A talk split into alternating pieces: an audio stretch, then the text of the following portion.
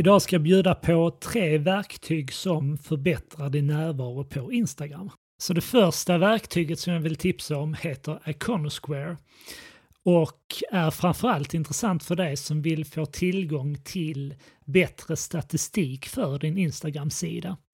Men det är även ett verktyg som eh, exempelvis kan berätta för dig när det lämpar sig bäst att publicera inlägg baserat på det engagemanget som din sida har fått sedan tidigare. Med Iconosquare kan du även schemalägga inlägg från datorn till dina Instagram-konton. Du kan koppla flera Instagram-konton till Iconosquare. Och det finns även funktioner för att exempelvis jämföra engagemanget för din sida jämfört med exempelvis konkurrenter eller liknande företag i din bransch. Iconosquare kostar från cirka 29 dollar i månaden, alltså runt 250 kronor per månad. Och sen blir det dyrare ju fler användare som du lägger till i ditt konto. De erbjuder en 14 dagars prova på-period så du har gott om tid på dig att utvärdera om det här är ett verktyg som kan vara intressant för ditt företag. Det andra verktyget jag vill tipsa om är ett liknande verktyg som Iconosquare och heter Later. Jag kommer lägga till länkarna till de här olika verktygen i anslutning till det här avsnittet så att du enkelt kan hitta dem. Så att Later påminner om Iconosquare. Jag skulle säga att det är ett betydligt enklare verktyg.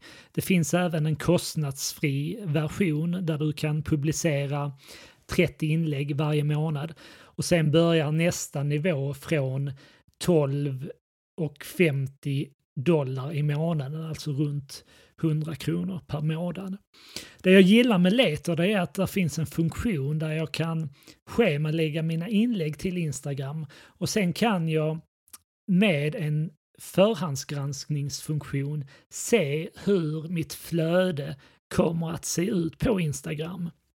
Och Det här är något som jag tycker många företag missar, alltså att man publicerar sina inlägg Eh, en och en så att säga, istället för att tänka hur kan vi bygga ett enhetligt flöde.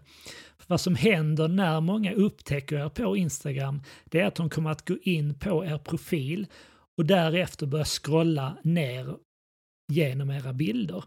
Så genom sättet som ni bygger upp flödet så kan ni också förmedla en viss bild av ert varumärke.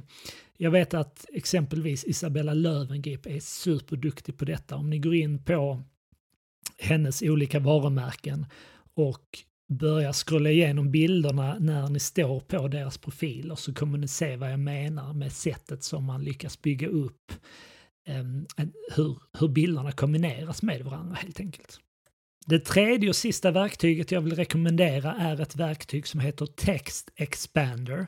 Det här finns både för dator och för mobil. Så är det så att du använder Instagram i mobilen så låter Text Expander dig att skriva in en genväg som kommer att infoga en längre text i din caption.